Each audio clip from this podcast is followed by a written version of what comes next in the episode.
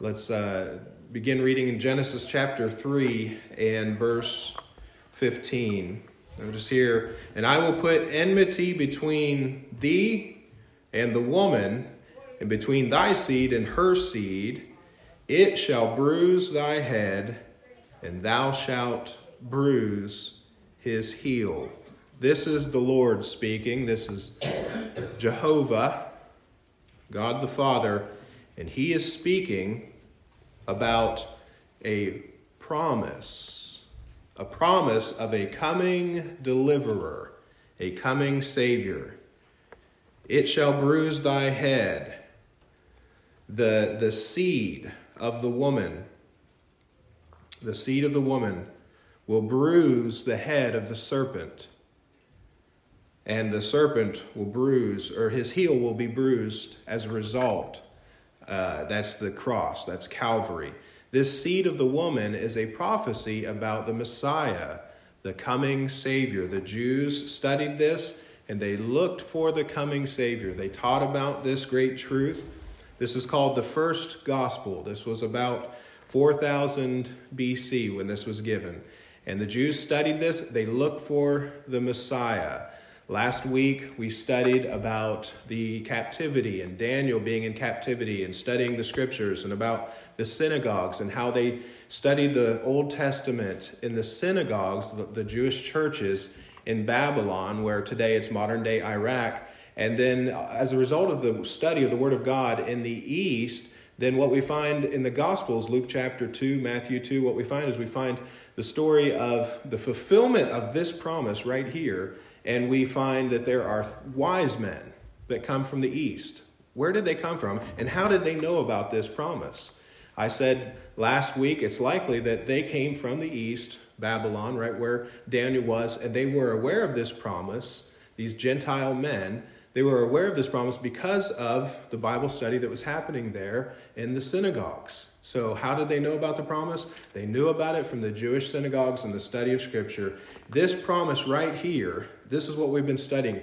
And we're tracing throughout the history of the Bible and the people of Israel how God is fulfilling this promise and how he ultimately fulfilled it with Jesus on the cross. Look also with me at Acts chapter 26, verse 22. Acts 26 and verse 22 a couple of verses to uh, begin our message this morning. Acts chapter 26 and verse 22. So it's all the way in the New Testament.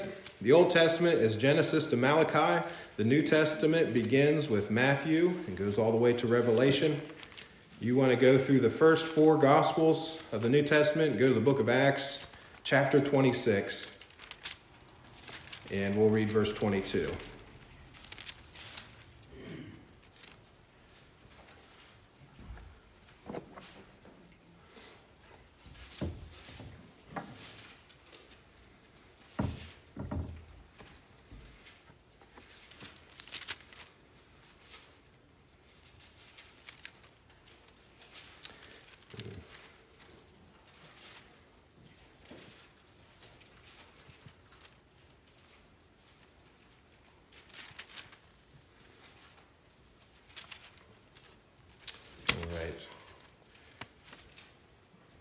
in the book of Acts. Let's begin. Uh, well, let's begin. I'll tell you, let's begin with verse 18. Paul preaching to the Gentiles. And in preaching to the Gentiles, he said, This is my purpose in preaching to them. Notice there in verse 18 to open their eyes and to turn them from darkness to light, from the power of Satan unto God. That is, the world dwells in darkness under the power of Satan, that they may receive forgiveness of sins and inheritance among them which are sanctified by faith that is in me. That is, these Gentiles, these people of the nations of the world, can be brought out of the darkness brought out from underneath the power of Satan to be brought into the kingdom of light, God's kingdom, and under the uh, lordship and reign of Jesus Christ. And then Paul says, Whereupon, O King Agrippa, I was not disobedient unto the heavenly vision that I received, but first showed unto them of Damascus, and so on. And then he says in verse 21 For these causes the Jews caught me in the temple and went about to kill me. The Jews were trying to hinder the progress of the gospel and of the gospel ministry and Paul's work. They were fighting against him. In verse 22, having therefore obtained help of God, I continued unto this day, witnessing both to small and great, saying none other things than those which the prophets, notice that, the prophets and Moses did say, and what does it say? Should come. Should come. So that means that the Old Testament prophesied about everything that would happen with Jesus. And it began with Genesis 3:15. Not only did it tell us that there was coming a Messiah or a redeemer, but it also told us that God would turn to the Gentiles to give light unto the Gentiles. That's me and you. That's anybody in this world that's not a Jew. To give light to the Gentiles so that we might be saved. So what you have going throughout the whole Bible really is a scarlet thread it's a, it's a great drama of redemption. It's the story of how God would bring the Savior into the world. We've been tracing that, and we've been going uh, from Adam and that first promise, Genesis 15, 315. And we looked at Noah, a very special family that's about 2300 BC, roughly, just rounding those numbers. To Abraham, how God did that through Abraham, not through Ishmael, but through his son Isaac and then his grandson, Abraham, Isaac, and Jacob. And then he had 12 sons, and those 12 sons became 12 tribes. Those 12 tribes became the nation of Israel. Jesus would come from the nation of Israel. That was the purpose of Abraham. That's the purpose of Israel. They would produce the seed of the woman, Genesis 3.15. Then we saw uh, Moses, roughly 1500 BC, David, about 1000 BC, how God carried this promise through. There are promises given to David. Jesus will be and is, will be the son of David. He will rule on the throne. And then we're up here this morning about 400 BC. We're going to talk about the 400 silent years between 400 BC and zero. That is, that during this time, God did not speak to his people. There were, there were the, the Bible ends the Old Testament with Malachi, and after that, God goes silent and does not give any more inspired scripture to his people. So you have 400 years until John the Baptist shows up and Jesus shows up, and he's born at zero. That's uh, zero marks Christ's birth, not his death. It marks his birth. And what you have, I drew this eyeball here because Paul said that the scripture could foresee these things. He talked about the scripture like it was a person because the Bible is living words. What you have is you have God from before time began, before He created the world. God is able to look down through the corridors of time. God is able to see the end of this timeline from the beginning. And when you read the book of Revelation, which there's many things that happen after the cross, when you read the book of Revelation, it's written from a perspective like somebody is at the end of the thing and looking all the way to the beginning. It's, it's, God is able to see the end from the beginning. Now, man can't write a book like that.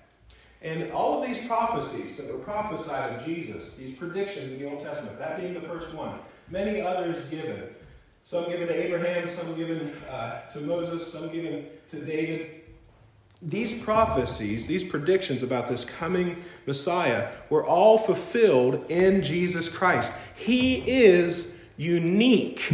There's no one else like him. He stands alone in the history of mankind.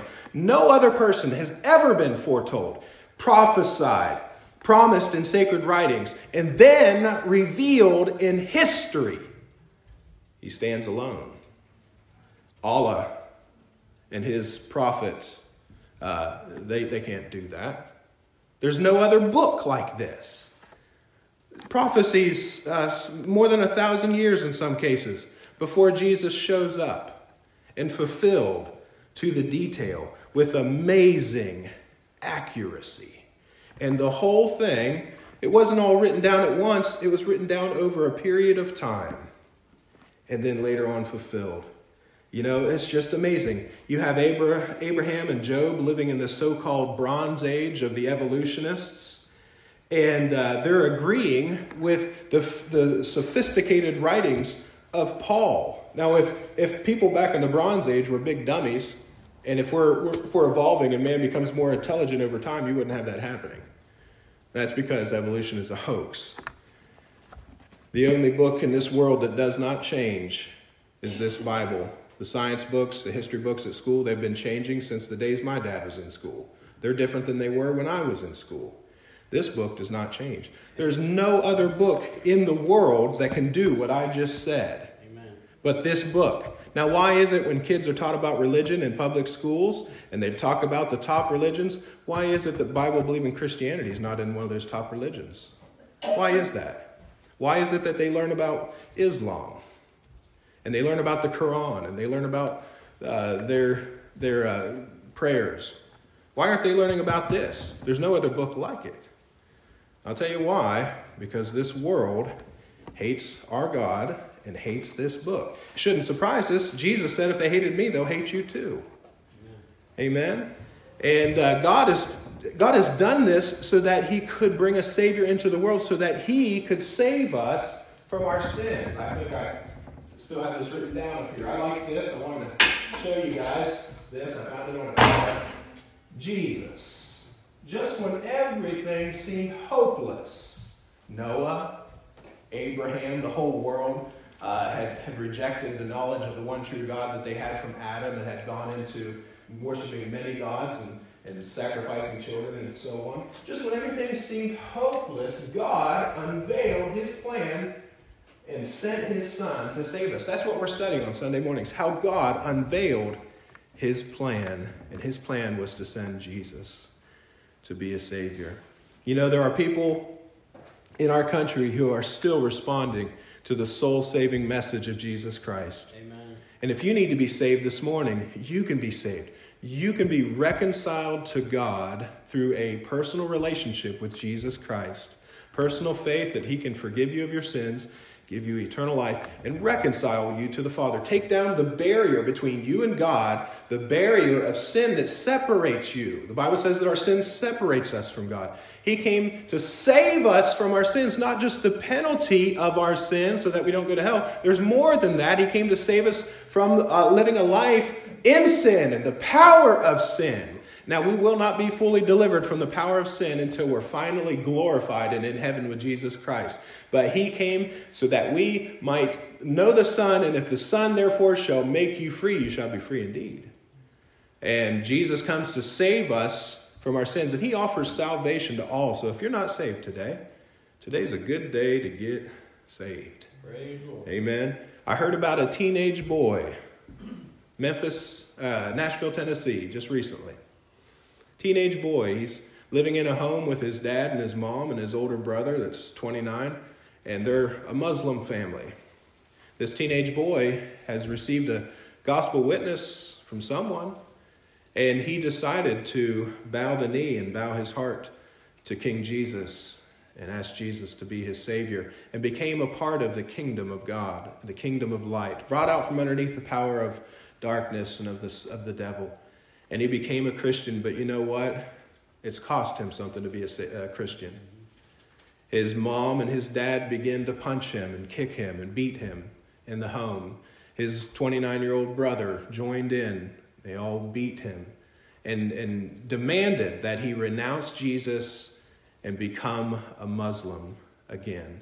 His mom took a knife and scraped on his hand with a knife and threatened him with it. And he goes to school, and people at school and friends uh, see what's happened to him, see the bruises and all of that, and they sent the authorities to his home. And praise God, they arrested his dad, arrested his mom and his brother, but I don't know where he is now. Probably in foster care, most likely.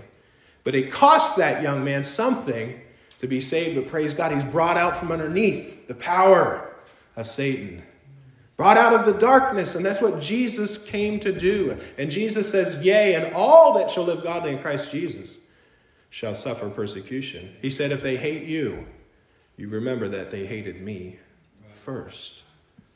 You see, things are heating up in this country. And we're not to hide our head in the sand. We're not to hide ourselves in our homes behind closed doors.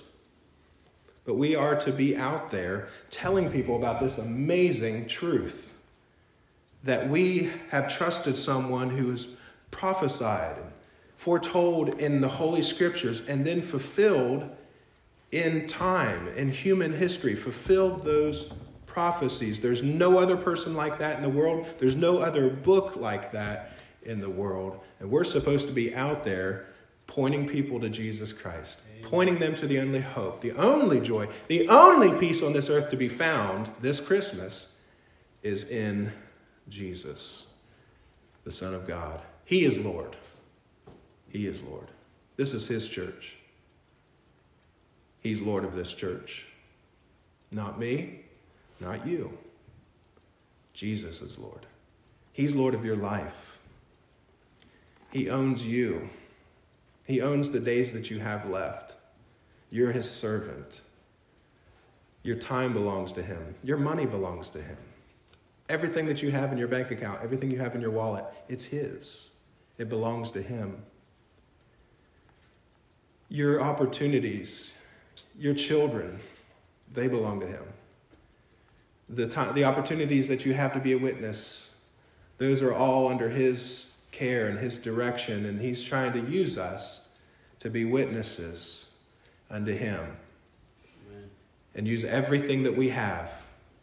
When, when we give money to missionaries, we'll be hearing from a missionary tonight. And I wish more people cared about our missions program and would show it by coming, by showing up to support our missions program. We do that on Sunday nights once a month And we're going to hear from a missionary. We're not going to take him on for support necessarily unless the Lord leads that way, but he's coming in to present his burden. He's a church planter in the Philippines.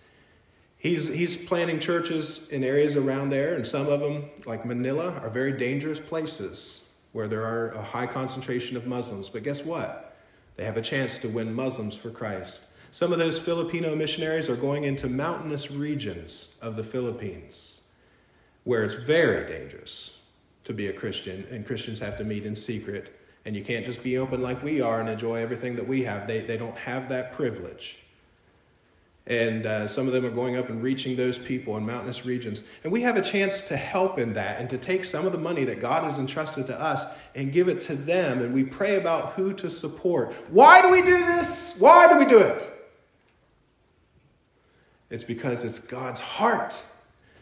4,000 years uh, 6,000 from our perspective, 6,000 years ago, God prophesied in Genesis 3.15 that he would send forth a seed into the world yeah. to deliver us. And our little part is to reach our own mission field and to give so we can send missionaries to go to the uttermost parts of the world. A very small amount, but we're so wealthy in America. And I don't know why more people don't want to be involved with that. It's God's heart, it's God's desire. And listen, if you and I, if we don't have the joy of the Lord this Christmas, we have no strength. The joy of the Lord is our strength. And if we go about rejoicing, like Paul said, rejoice always, and I know what you're thinking, and I know what I'm thinking when Paul says that, rejoice always, and you say, but you don't know what I've gone through this year. I'm just not able to do that right now. You don't know how I'm feeling right now. And we start to argue in our mind when Paul says, here's a command, rejoice in the Lord, and we argue in our mind, so he says it twice. He goes ahead and says it again. He says, and again I say, rejoice. It's a positive command with positive results. If you rejoice in the Lord, you'll be strong in the Lord. And the peace of God, which passeth all understanding, will keep your hearts and your minds. And you will be a wonderful witness. We're not going to be a good witness if we go around all down in the mouth all the time and uh, gloom and doom. No one's going to want any of that. no one's going to want to have a conversation with us that we might be able to turn into a gospel conversation. We need to rejoice. So if you lost your joy this Christmas, I pray I pray that we'll have the joy of the Lord and pray and say, God, give me the joy of the Lord back. And you know, a great prayer for our church, we pray a lot of times for people going through illness. And I'm, And I'm glad that we do. And I'm glad when people pray for me when I'm going through an illness. And, we, and they, those people need our prayers. But you know what we could pray for as a church and what we should pray for? Lord, I pray that our church would be a joy filled church again. Lord, I pray that we would have the joy of the Lord, just, just exalting Christ and, and just glorying in what we have as Christians. Amen. And glorying and, and excited about the next time that we're going to see somebody get saved. Somebody join the church. You know, next Sunday we're going to have a vote at the conclusion of the service to receive into membership Brother Keith White. The Lord's worked in his heart in that way. I'm rejoicing in the Lord about that. I'm rejoicing in the Lord. You know what? Pray, Lord, I pray that our preacher will have the joy of the Lord. That's a good prayer, too. So you can pray for that this Christmas season. Now, as we're looking at this, I think here's some information today that's just going to get you even more excited about how God fulfilled that ancient prophecy, that ancient promise in the book of Genesis. We're going to look this morning at the 400 silent years between the end of the Old Testament with Malachi and the beginning of the New Testament when John the Baptist showed up. It's this little period of time right here before the cross. The 400 silent years the Jews were threatened with extinction at this period. And had the devil succeeded in wiping out the Jewish people, we would never have had a Savior. The seed of the woman would never have been born. It begins during that period of time with a man named Alexander the Great. Would you look at Galatians chapter 3, verse 8, real quick? Galatians chapter 3 and verse 8. So you have four little letters that Paul wrote Galatians, Ephesians, Philippians, Colossians, right there in the middle of the New Testament. We'll look at Galatians chapter 3 and verse 8. This is the Apostle Paul writing. And this is a verse that I had quoted a moment ago, but I want us to see it again in Galatians chapter 3 and verse 8. If you found it, say amen. Amen. amen. It's okay to say amen in church. It's okay to say praise the Lord. Amen. You can say hallelujah. That'd be good too. That's biblical. Uh, Galatians chapter 3, verse 8. And the scripture foreseeing that God would justify the heathen. I'm one of them heathen that God justified the scripture for seeing. That means like he's talking about the scripture like it's a person. So he personifies it. The scripture is living. These words are living words. It can, it can judge the thoughts and intents of your heart when you're reading it. The scripture foreseeing that God would justify the heathen through faith preached before the gospel unto Abraham, saying, In thee shall all nations be blessed. That's referring to Genesis chapter 12 the scripture preached to Abraham. And so what we've seen is how God has done that all the way up through time. But what else did scripture foresee? It foresaw the silent years when God went silent. It foresaw what the Jews would go through. After they came back from Babylonian captivity, after they rebuilt the temple, Zerubbabel's temple, the second one, and uh, what would be ahead for the Jews, God knew all about this. Alexander the Great is mentioned in the Bible, not by name, but he's mentioned. This, uh, he's a king of Macedon uh, during this 400 uh, year period. He was a Greek uh, king, went about spreading the Greek language and culture throughout the known world. He conquered most of the known world, almost did it, but he died young somewhere around in India. And after he died, four generals were ready for a power grab to take the power that he had uh, gained there through his conquest. And these four generals took over. They divided the kingdom up. One of those generals was named Seleucid. Seleucid. And he became a ruler in Assyria, that's north of Israel, that's north of, of uh, the, the land of the Bible. And he became a king, and, and he called himself Antiochus, and the rulers after him were all called Antiochus. Antiochus. The fourth one of those so one of his great grandsons. The fourth one of those named himself Antiochus Epiphanes. The word Epiphanes means an appearance of God. This man, Antiochus Epiphanes, was so full of himself that he thought he was God. And he, he, had, he had coins stamped in his image, he had uh, statues of himself in stone and in metal erected of himself, and he wanted to be worshiped. And under his rule, this pagan heathen of a ruler, the Jews started to revolt against him because he was in control of, of, of, their area. They were under his dominion.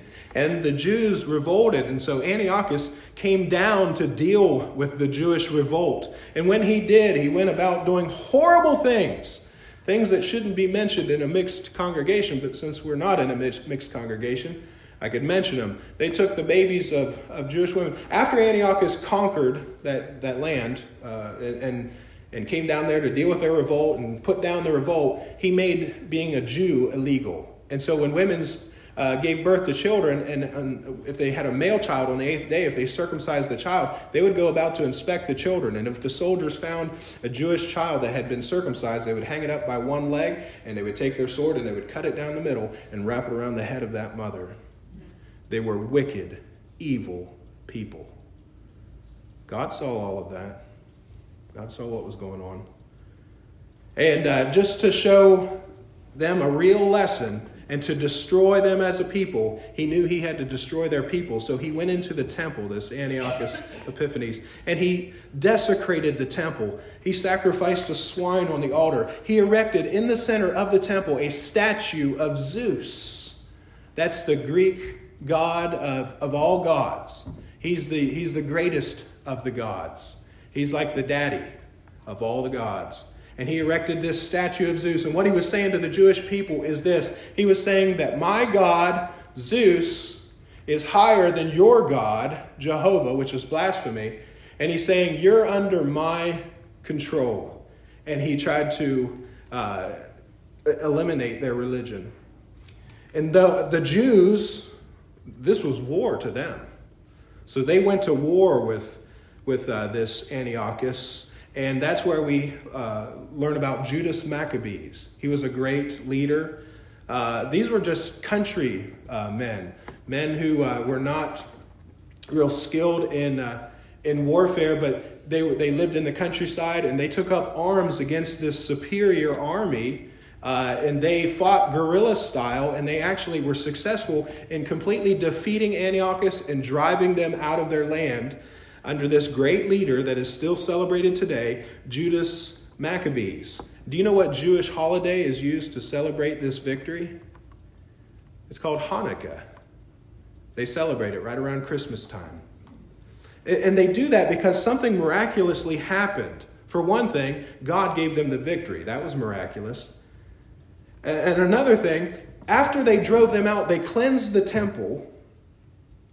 And after cleansing the temple with the Jewish priesthood and the, and the uh, olive oil and so on, they lit the menorah again because the menorah candle had been put out. That's the light that's in the temple that shines on the showbread and, and the altar of incense. That had gone out, representing that you know, God was not there anymore.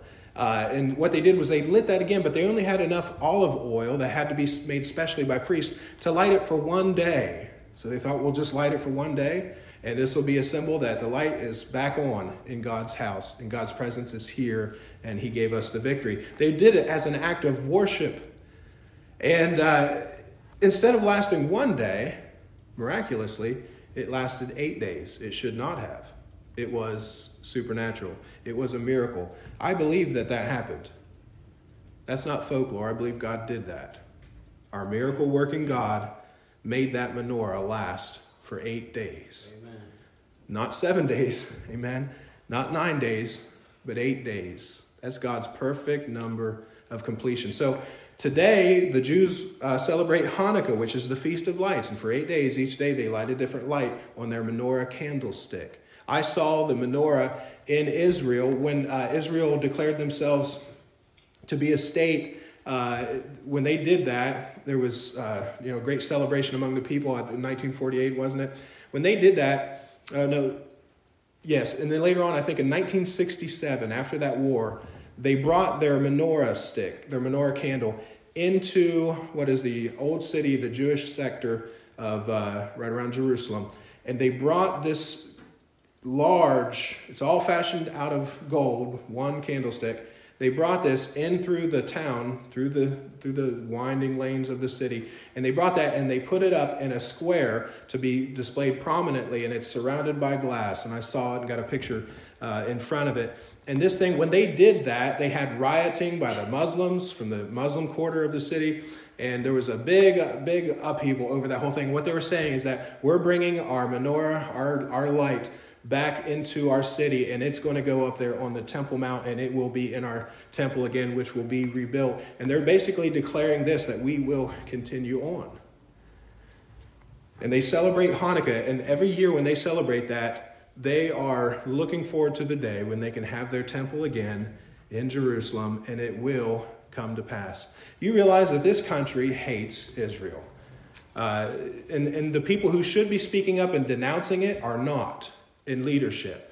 Why are they not denouncing this? Why aren't more politicians, more leaders of institutions of learning, why aren't they standing up and denouncing the anti Semitism in our country? I know that our our, uh, our police forces and the FBI and the CIA and Homeland Security, I know that they're tracking what Hamas is planning to do and wanting to do in our country. And I know they're doing everything that they can to try to stop them from hurting Jewish people.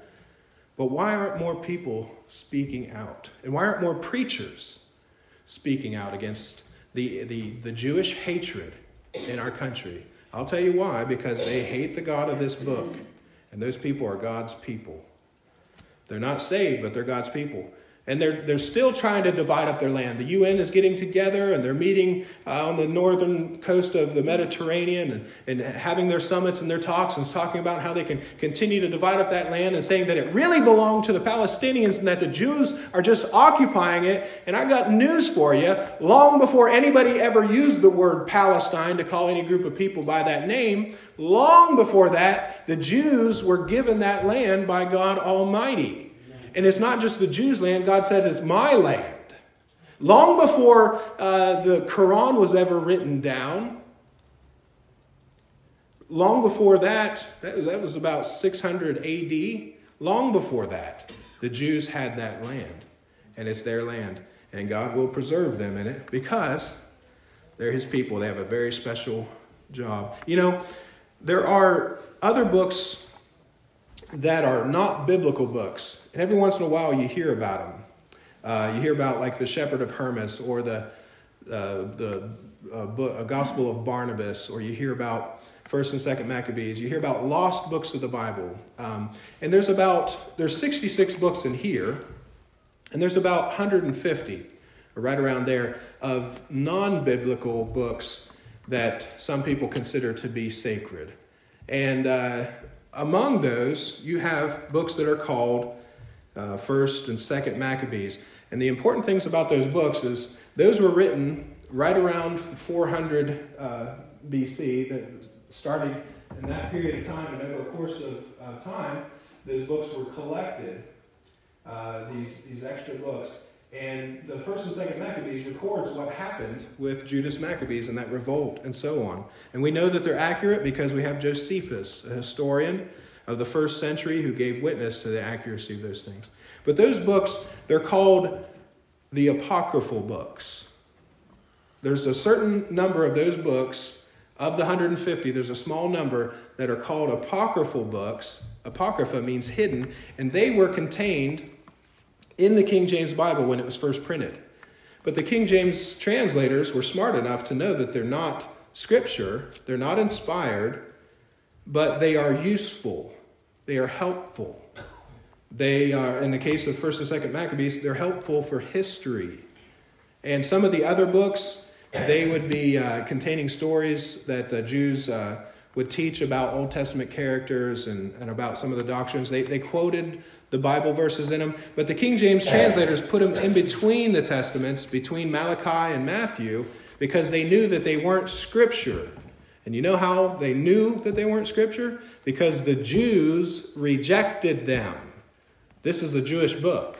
The Old Testament, Genesis to Malachi, written by Jewish writers.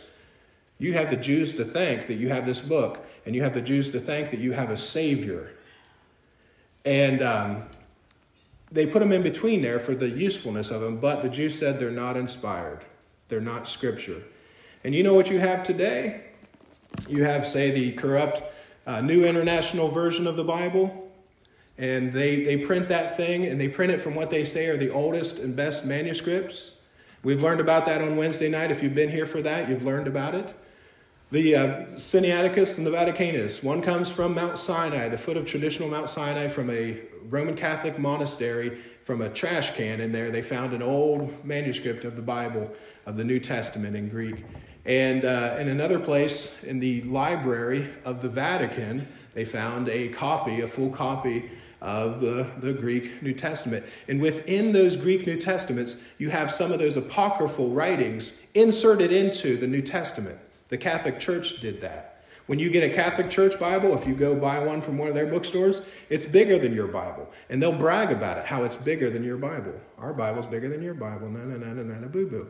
And they have books in there that are apocryphal and they are not scripture. They were never accepted by the Jews as scripture, but they have them inserted into scripture to make you think that it is the Word of God. They have been corrupting the Word of God for a long time. Now, here's the rub why don't those NIV translators, if they really are saying that these are the oldest and best manuscripts, why don't they print the apocryphal parts? Because they're in there.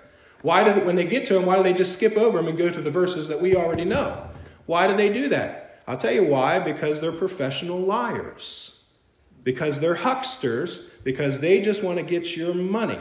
And they know if they print a Bible with the Apocrypha in it, inserted into the actual scripture, not between the testaments, showing that it's not really scripture, but it's useful, but inserted into the actual places, old and new, why don't they print it that way? Because that's the way it is in the so called oldest and best manuscripts. It's because they know if they do that, you won't buy it. They know that a man like me would stand up and say, Don't buy that. That's a Catholic Bible. It's filled with errors. And so you have to do your homework to find out it's still a Catholic Bible. It just doesn't have the apocryphal writings in it. And it's still filled with errors. I teach about this on Wednesday night. and I tell you now because I want you to get the information. There's about 60,000 less words in the NIV. They take out 60,000 words that you have in your King James. So you get an NIV, you're missing something. 16 whole verses. Many times the blood of Christ is taken out. Many times, in one place, if you study the story of Christmas from an NIV, it says that Joseph is Jesus' father. Joseph ain't Jesus' father. In, your, in this Bible, it'll say Mary the mother of Jesus, and Joseph, because Joseph isn't his father. And many other, many other serious corruptions in these newer versions of the Bible. And it all comes from that period of time, the 400 silent years. The Jews were writing, but it wasn't inspired scripture. And so we have the history of what went on with the Maccabees. You say, now tell me, why is that so important? Did you just say that so that you could be on your soapbox and talk about new Bible versions? I know you feel sorry for me. You think, I have a soapbox. No, I don't. There could be nothing more important for me to do than to say that you need to get God's book, get the right one, and read and study it. Raise your family on the right book. And to protect you from corruption and greedy, money hungry publishing companies. Every one of them, every one of the publishing companies has their own Bible. Why? because they have copyrights on them and they get the money from the copyrights. So they sell their own Bible. It's the most popular book in the world. Anyways, during this time, you know what the Jews put down? They put down that information. And then coming up into this period of time after Jesus was born, the Jews keep collecting writings. And they, they write something and they put it all together called the Talmud. For years and years and years, it was just kept up here by memory and then they wrote it down at about 200 AD. In the Talmud, there are commentaries about the Old Testament, interpretations of the law. This is how we know what uh, rabbis believed about marriage. We know that from the Talmud. When Jesus talks about marriage, and, and you say that a man can divorce his wife for any reason, but, but I say unto you, and from the beginning it was not so. Jesus was talking about what the rabbis were teaching. All that stuff was written down in the Talmud that body of Jewish literature And you say, what's so interesting about that? In the Talmud, Jesus is spoken about over and over and over again. And it's codified, meaning that it's in code. But the Jews gave him a name. And they talk about him over and over again. This man who came in and caused so much trouble for them. They hate him and they talk about him in the Talmud. You know what's so important about that? That tells us that he really existed. That if people say Jesus was never a historical figure, you're making all of this up. No, those people don't know what they're talking about. They haven't done their homework. We have Jewish writings that talk about him all over the place and know that he existed and they hated him. You know what's so sad? During Hanukkah, the Jews have their menorah. They have their eight days of lighting candles, their feast of lights. And it's to celebrate that the light came back on in the temple for eight days. But when Jesus showed up, the light of the world, that happened roughly in the middle of this period. When Jesus showed up, they rejected the light of the world. Isn't that sad? After God had protected them, after God had given them a miracle in the temple, when Jesus showed up, they rejected him. And in 70 AD, God put out the light again. Titus came in, destroyed the second temple, and put out that light. And again, it was, it was defiled. You know, um, that's, that's sad. And, and God is still saving Jewish people today, individually. Some, most reject, but some get saved. And, and, and we love the Jewish people. If, if they would have, if uh, Antiochus Epiphanes would have been successful in extinguishing the Jews, we would never have had Jesus our Savior. God preserved Israel through those 400 years so that he could fulfill the promise to us that he would send a Savior to save us. How sad would it be if you rejected the light of that truth for some religious uh, set of rules that you think in keeping these set of rules I'll be saved. Or you reject the only way of salvation through Jesus for your own works or baptism and church membership or something like that. Uh, how sad would it be after God has done all of this not to truly get saved by just throwing yourself completely on Jesus Christ, 100% trusting in his sacrifice on that cross? Hanukkah is a good thing. Today, Hanukkah is a good thing. It means that God protected his people from extinction because of the important job that they had to do. And it means that God brought forth the Messiah. And, and it's just sad that more Jews don't realize that, their important place in all of this and bringing forth the Savior. Um, you know, uh, as we think about that today and as we think about that this Christmas, I hoped from this series that this would make Christmas time more meaningful. Because at Christmas, we celebrate the birthday of Jesus.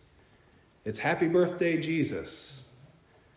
But hopefully, our understanding is broader now and we can appreciate him more. And the whole purpose of this series and of this sermon today is first of all, hopefully, that people would get saved. But second of all, it's so that Jesus would be exalted, that we would magnify him when we think about this great drama of redemption, this great plan that God had, and how he fulfilled it even in history, even with the Jewish people that were uh, rebellious, rebellious people, uh, even with Jewish people that God knew when I send my son, when he shows up, they will reject him and he will be crucified. God knew all of that and he still came.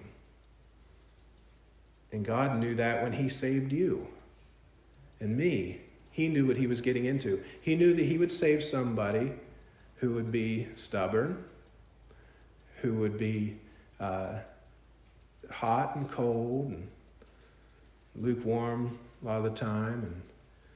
And, and uh, would have problems, all, and come with all kinds of baggage, and, and uh, sometimes would, would be ashamed of Jesus, and ashamed to speak up and give a witness. And, and then at other times would be made strong and would be made bold and would grow and mature as a Christian and become a fruitful Christian eventually and, and die in peace and hope, knowing that, that they belong to Christ and He belongs to them. And that ultimately, out of that life, a long process of trying to make a person grow and mature in Christ and become more like His Son, that ultimately He would claim them to Himself and bring them to Himself in His heavenly home and, and, and, and hold us there as the treasure that we really are.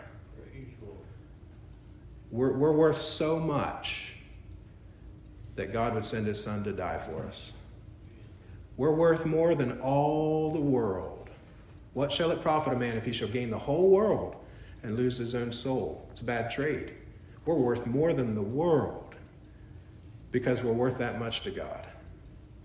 As we celebrate Christmas this year, let's think about that and let's exalt Christ for it and exalt him for what he's doing even now. And don't just allow him to be the Savior from sin and the punishment in hell, allow him to be the Savior from sin in this life, this, the power of sin over us.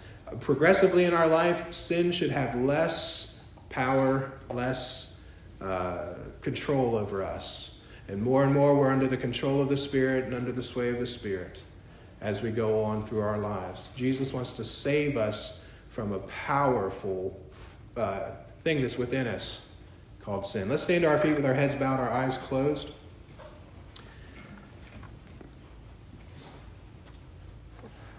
Our Father in heaven, we thank you for this message today. We thank you and we exalt Christ. We magnify him as the wonderful Savior. He stands alone. There's never been anyone like him. There's no other book like this book, and you've given it to us. God, I pray today that you would save more Jews through the soul saving message of the gospel. I pray that more Muslim people would be saved and would be on fire and be vibrant witnesses in our own country, Lord, and uh, would be church planters and, and uh, that they would awaken the sleepy American church and be an example to us. Father, I pray that Jesus would get the glory for everything. We thank you for salvation full and free. We pray that you would help us to walk in the Spirit, not to fulfill the lust of the flesh. God, I pray for this church, that this church would be a joy filled church. Pray that each one of us would experience what is ours as children of God that, that joy, that deep seated joy of heart. And God, that we would know the peace of God that passes all understanding that would keep our hearts and our minds this Christmas season. Father, if there's one in here today who's not saved, I assume that everyone is. But if there's someone here today who's still uncertain and, and, and they, they have their doubts, I pray that today would be the day that that gets settled. In Jesus' name, amen. All right, during this time of invitation, I'm going to have Brother Randy come and, and close us with an invitation hymn. And if you need to pray,